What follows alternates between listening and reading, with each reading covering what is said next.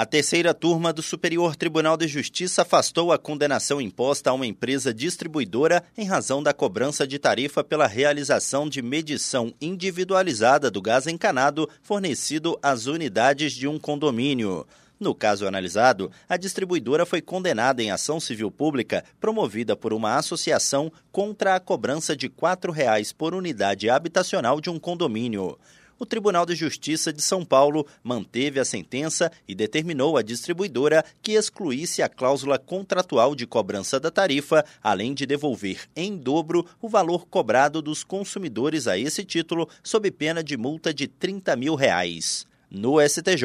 o colegiado da terceira turma deu provimento ao recurso da distribuidora e afastou a condenação. O relator, ministro Marco Aurélio Belize, ressaltou que a opção pela medição individualizada foi feita livremente pelo condomínio, o valor da tarifa foi proporcional ao serviço prestado e ficou comprovada a vantagem para os consumidores que pagam apenas pela quantidade de produto efetivamente consumida e não são onerados por eventual inadimplência de outros condôminos, como pode ocorrer na medição coletiva. Do Superior Tribunal de Justiça, Tiago Gomide.